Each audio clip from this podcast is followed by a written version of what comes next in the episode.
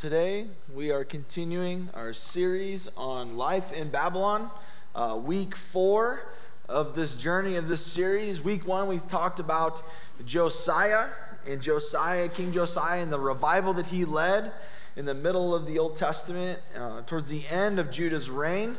Year after year after year, generation after generation had chosen not to worship the Lord. And King Josiah is actually a revival that actually takes place um, where he actually begins the process of removing uh, all the other gods that were being worshipped by, by Judah, by the God's own people. Unfortunately, uh, it just delayed God's judgment on his people and sending them into exile, sending them into captivity, uh, which happened uh, after Josiah's generation, the next two generations, or three generations, I should say, the three kings. And uh, in addition to that, uh, we have Jeremiah that we talked about in Jeremiah's journey of being uh, a prophet to God's people, talking about destruction that it was eventually coming. Last week we started the journey of looking to Daniel. And Daniel uh, started, we started Daniel chapter 1 talking about the re- reality of Daniel choosing not to be discipled by Babylon, showing resilience in the midst of Babylon's pressures to make them Babylon. And just to give you guys an idea as to where Daniel's at at this moment, we looked at this map last week. We're going to take a look at it again this week. They have moved now from Israel up the Fertile Crescent and across to Babylon, present day Iraq, a 1,600 mile journey. And God's people are here. There's a small, small remnant, mainly probably older um, ge- uh, generation of people that are left in Jerusalem. But Jerusalem is in, in, in fire, it's in ruin. And the majority of God's people are in Babylon now. And God is still using his people. And we are continuing this journey of talking about Daniel in Babylon. And just to remind you guys that Babylon, yes, it is a physical place, but is also an archetype. It's a, it's a picture that we see all throughout Scripture since the beginning of the Bible, the Tower of Babel, clear to Revelation, Babylon is brought up from this idea that it is a culture, it is a people that are set opposite to God. It's a people that are set opposite to God, His agenda, and His purposes. And so we've been going through the journey of asking this question what does it mean to be in exile? And what does it look like? And we've been using this graphic every single week, taking a look at it. What does it mean to be in exile? Some people say that the response should be separation, and oftentimes that leads to this idea of we need to hate the culture, but we have to wrestle with God's word. And Jeremiah says, I want you to pray for Babylon. I want you to establish roots. I want you to actually seek the welfare of the city, Jeremiah says. The other response is to actually synchronize with culture, to actually affirm some things that are, gone, that are done in culture. And yet we can see in Daniel chapter 1, Daniel says, No, I'm not going to become Babylon. And so the, the two tensions of these that pull us apart in the middle, I think we begin to kind of see what a picture of what it actually looks like to live in Babylon. This next slide, we take a look at the different parts. We're called to be a people that are surrendered, surrendered to God and His will and His ways. We need to live sense. We need to live on mission in the society that we live in. And we have to show a resiliency. We have to be willing to be committed to the things that God wants us to stay committed to. Today we're continuing the journey. We're going to Daniel chapter 3. What's happened now is Daniel and his buddies have all moved into a place of influence in the culture. They're actually being involved in the government now. And there's another story where their resilience is being tested. Daniel chapter 3. We're going to read the whole chapter this morning. You guys ready for the whole chapter? All right, here we go. Daniel chapter 3. King Nebuchadnezzar made an image of gold 60 cubits high and 6 cubits wide, and he set it up on the plan of Dura in the province of Babylon. He then summoned the satraps, prefects, governors, advisors, treasurers, judges, magistrates, and all other provincial officials to come to the dedication to the image he had set up.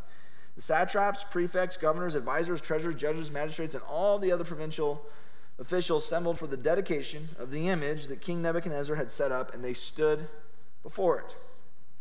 Then the herald loudly proclaimed, Nations and peoples of every language, this is what you are commanded to do. As soon as you hear the sound of the horn, the flute, the zither, we should bring that instrument back, I think. Just so we can say zither, okay? The lyre, the harp, the pipe, and all kinds of music you must fall down and worship the image of gold that King Nebuchadnezzar has set up. Whoever does not fall down and worship will immediately be thrown into a blazing furnace. Therefore, as soon as they heard the sound of the horn, the flute, the. I like it. Lyre, harp, and all kinds of music, all the nations and peoples of every language fell down and worshiped the image of gold that King Nebuchadnezzar had set up. And at this time, some astrologers came forward and denounced the Jews. They said to King Nebuchadnezzar, May the king live forever. Your majesty has issued a decree that everyone hears the sound of the horn, the flute, the lyre, harp, pipe, and all kinds of music must fall down and worship the image of gold, and that whoever does not fall down and worship will be thrown into a blazing furnace. But there are some Jews whom you have set over the affairs of the province of Babylon Shadrach, Meshach, and Abednego. Just side note, you remember who these three people are. They're the same people that we've been talking about. These are just their what? These are their Babylonian names.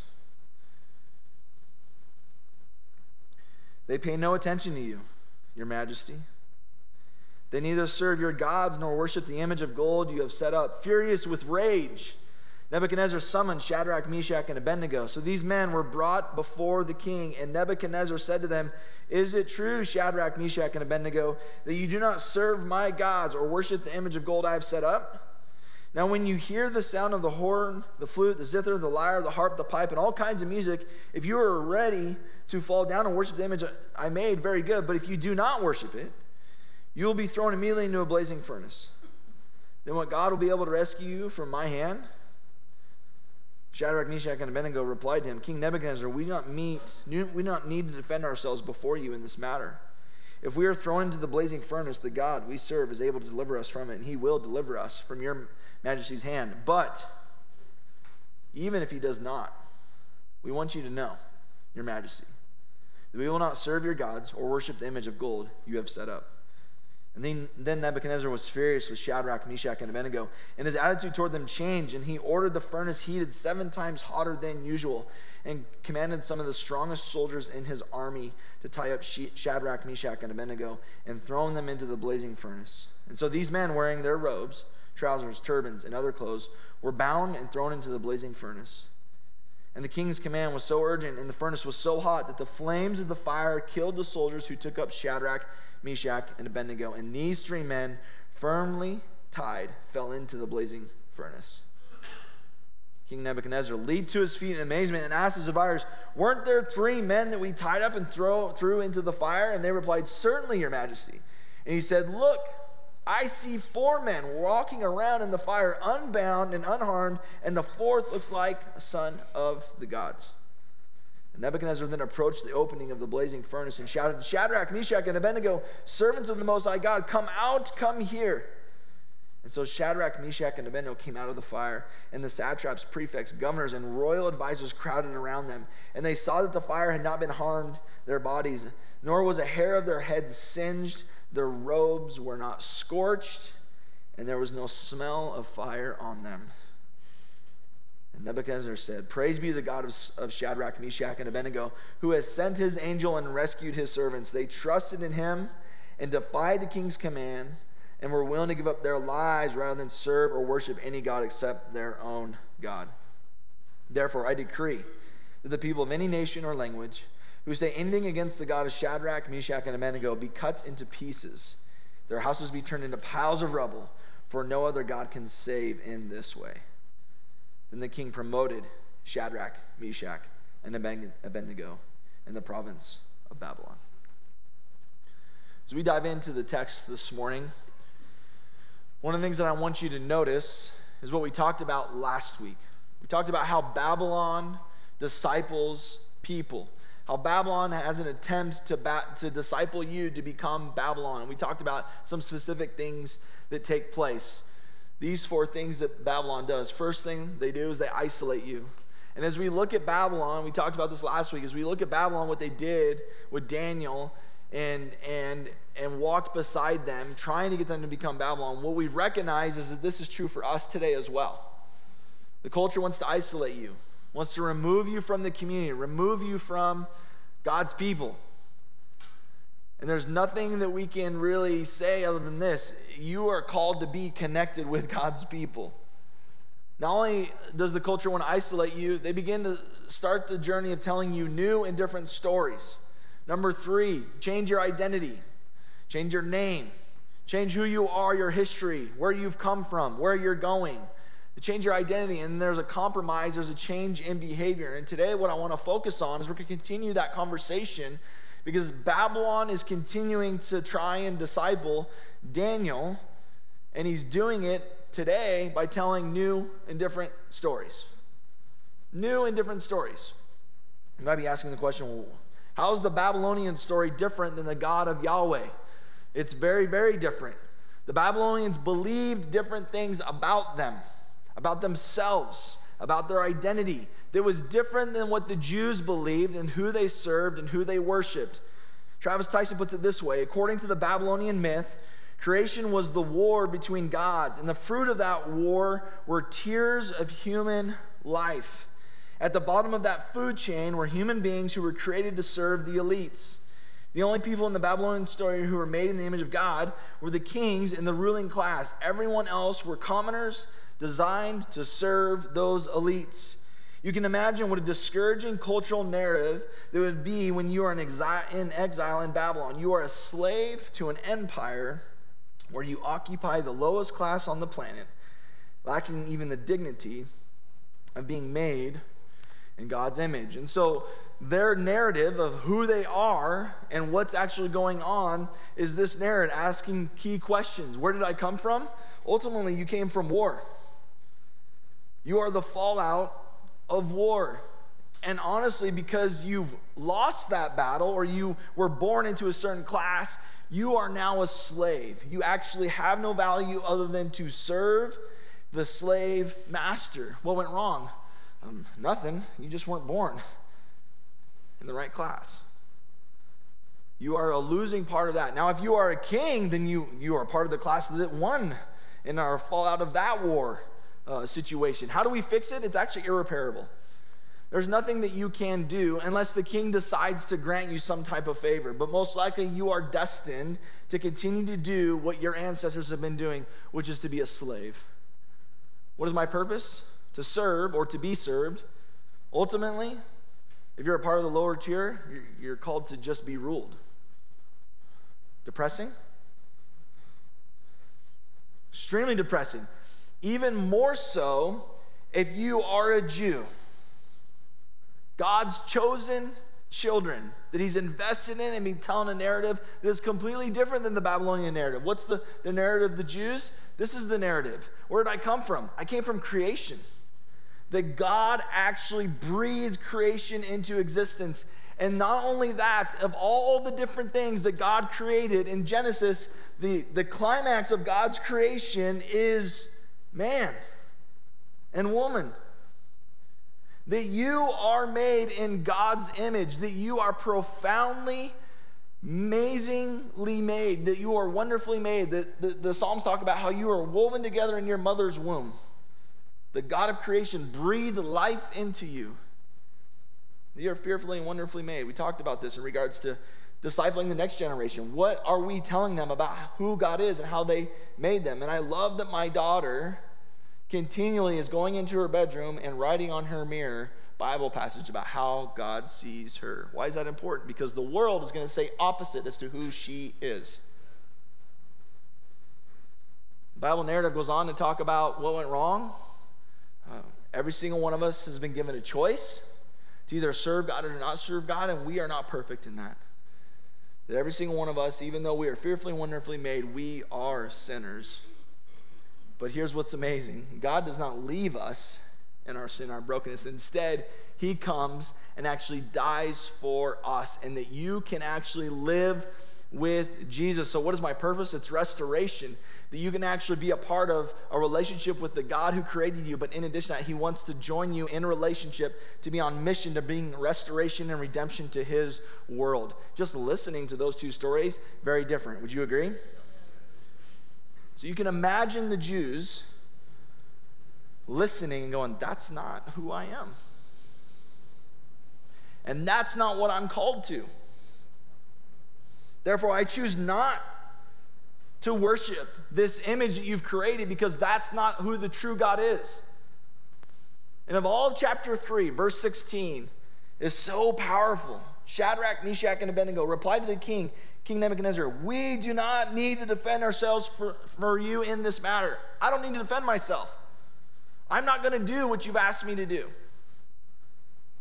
If we are thrown into the blazing furnace, the God we serve is able to deliver us from it, and he will deliver us from your majesty's hand. But even if he does not, we want you to know, your majesty, we're not going to serve your gods or this image of gold that you have set up. We choose to not do what you've asked us to do because it's not who we are. And the story that you're believing is not a part of our story. The resolve that they have to look the king in the face and to choose disobedience to me is unbelievable. It's unbelievable. But when you begin to see the narrative that they actually truly believe, we begin to understand the resolve from which they have. You see, the Babylonians were probably telling the Jews, We've conquered your God. In fact, if you remember in Daniel chapter 1, when they went and captured Jerusalem, they took all the artifacts from the temple, and you remember where they put them? Put them in the Babylonian temple to kind of say, Well, guess who's in charge now? Guess who's in charge now? Your God's been conquered, you've been defeated.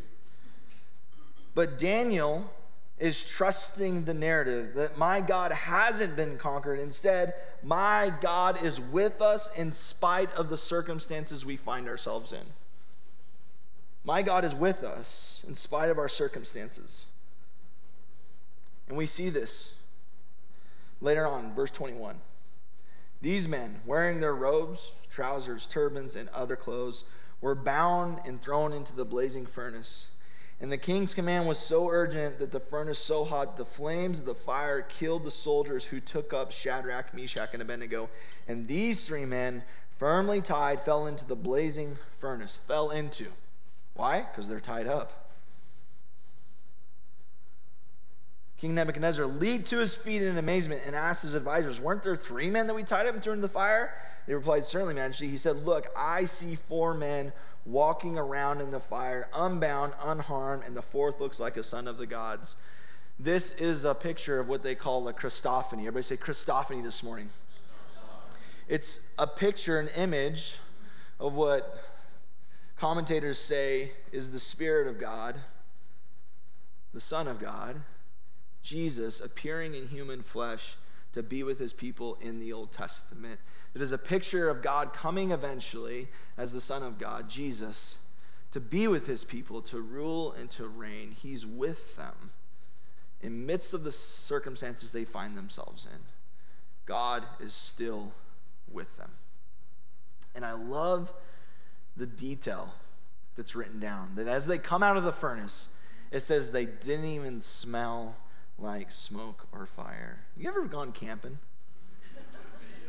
You come back no matter where you sit around the campfire, you come, come back smelling like smoke.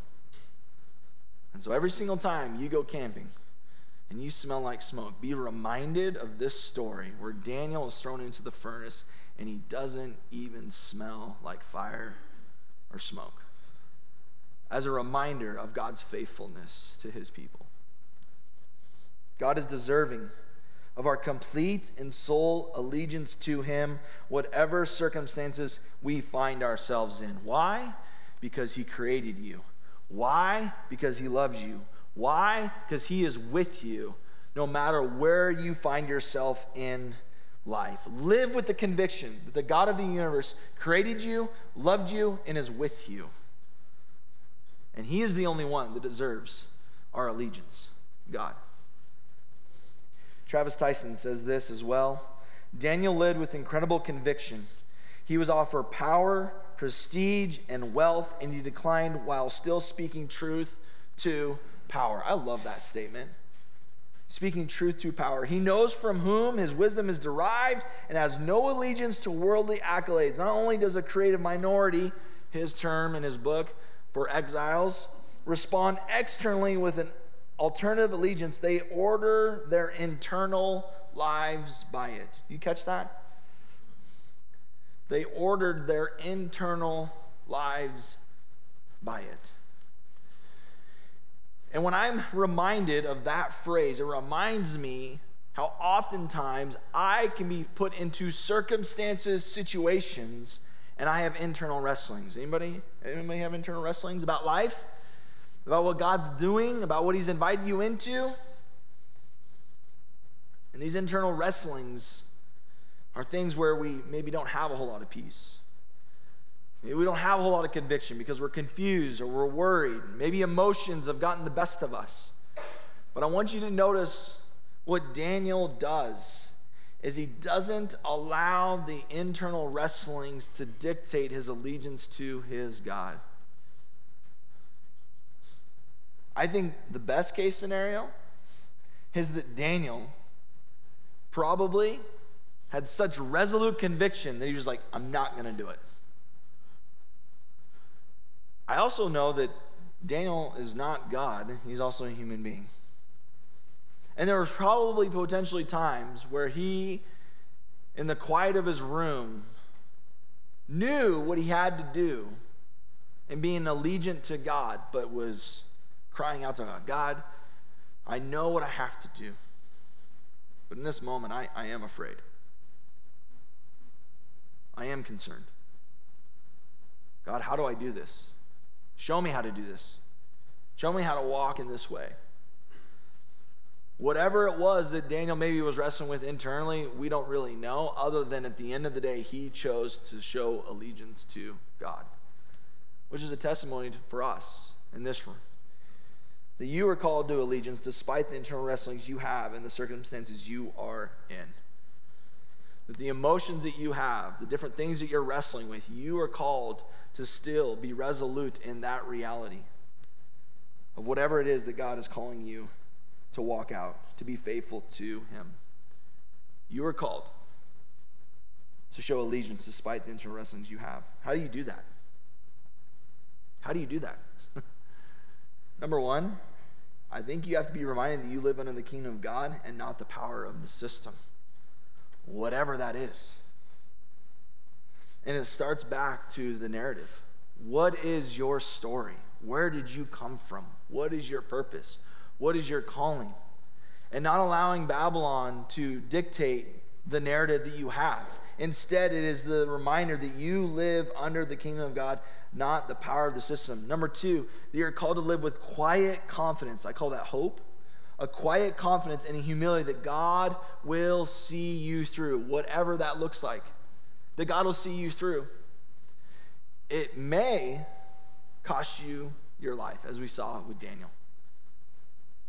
But we have to remember that this life is not what we live for, it's the kingdom of God. And are we willing to be resolute in that? Even if we don't lose our life, practically, in the culture that we live in, hopefully for a while now, we can't expect a couple other things. Number three, you can't expect rejection from people who you are in relationship with. If we're going to be resolute in the things that God wants us to be resolute in, you can't expect rejection. And that fear of rejection can cause us to maybe waver. And I just want to tell you, God's with you. It's interesting. Uh, walking beside my kids, I've been talking to you guys a lot about that last couple weeks. People that me and my family care about. My son's now getting to the point at 13 years old where he has to be resolute in his faith because it's not something that's like, oh, it's a, it's a child's faith. He's now become a young man. And it's amazing how many conversations we've had this year as he's in the seventh grade, how certain friends, certain relationships are changing. Why? Because he's a Christian. Because he's a Christian. And if this is happening for a 13 year old, it's going to happen for us. Right? And so we shouldn't be necessarily surprised when we experience rejection. Shouldn't be surprised that if you choose to be more honest and authentic and transparent and vulnerable with your faith on social media, that all of a sudden people start unfriending you. And at the end of the day, we have to choose to continue to pursue relationship. To continue to choose to be like God who pursues people and loves, even if they begin the process of rejecting you because of what you believe. Would you be what Jesus said to his disciples? Would you be willing to be as wise as a serpent, but as innocent as a dove? What does that mean? Wise and how we interact with people, how we love people, pursue people, sneaky, Uh, maybe might even be a good word to put it, like a serpent, wise. But when we go to interact, to interact like a dove. I just want you to think about that for a second. Wise as a serpent, innocent as a dove. If I look at Daniel, he's wise as a serpent, innocent as a dove. Is he resolute in his conviction? Absolutely, but he's also soft as a dove. And last time I remembered, when it comes to doves, I've never heard of attack of the killer doves, right? so, how do we interact with the culture? Wise, but like soft like a dove. Daniel, wise, but do you notice the term he uses over and over? Your majesty. Your majesty. Respectful, kind, resolute. Number four, expect to be misunderstood by people who are in a relationship with you. Expect to be misunderstood because they don't understand where you've come from, what your narrative is, what you believe. You're going to be misunderstood, but I would encourage you to not be surprised, but instead, when people are surprised, this is a great opportunity to lean into the conversation if they're willing. This is what we call discipleship conversations about who you are, what you believe, what values you live by in choosing to follow and trust God. And lastly, it's in this place that we can live courageously and fearlessly for God and his kingdom. Live courageously and fearlessly for God and his kingdom. I want to share with you a story as I close out this morning. Just to be a little transparent with you this morning. Uh, preparing for this sermon series has been a great journey because not only do we have a lot of stuff going on in our culture, there's a lot of stuff going on in, in, our, in our city and even in our community that's difficult to navigate. Ministry's been difficult. Honestly, for, for the last like 18 months, I keep calling it COVID fallout. Just a lot of heavy things pastorally. And I don't know if this is necessarily good or bad, but it's just something I felt called to lean into in the midst of the national circumstances and the the world circumstances that we find ourselves in. I've been praying a lot, I've been reading a lot, and I've also done something I haven't done in a long time. I've been watching a Netflix show. I just been watching a lot of shows, documentaries about World War II. And I stumbled upon a story from World War II that's just challenged me, convicted me about what does it mean to live fear fearlessly and courageously for the kingdom of God. And the story comes from a man named Ernest Gordon. Ernest Gordon was a British Army officer captured at sea by the Japanese at the age of 24. He was sent to work on the Burma Siam railway line as a prisoner. And he describes how the prison and the work that was being done, he says, was the worst environment he's ever been a part of. People looking out for their own skin, people constantly making sure that they were protected, not wanting to lose their life, which would make sense in prison. People were doing whatever they could to survive, even if that meant lying, even if that meant stealing, whatever it meant for them to stay alive, they stayed alive in the midst of fearing losing their life to a Japanese soldier. And he goes on to tell the story that in the midst of that climate, there was a day where the Japanese uh, soldiers counted all the shovels that were being used that day, and there was one missing. So they lined up all of the prisoners of the camp and they started screaming at them Where's a shovel? Where's a shovel? You will all die. You will all die. And right when he's about ready to start assassinating all of these prisoners, there was a man that stepped forward and said, I took the shovel. And right there in front of all these prisoners, that man was assassinated right in front of their eyes. Come to find out, they had miscounted the shovels. Every single shovel was accounted for. And it rocked all the prisoners. Because this man chose to take on false accusation and die for the rest of the soldiers at that camp. And another man was reminded of that passage in Scripture. What is that passage? That real relationship, real love, is when someone lays their life down for the other. And this is what he had to say about what happened after that.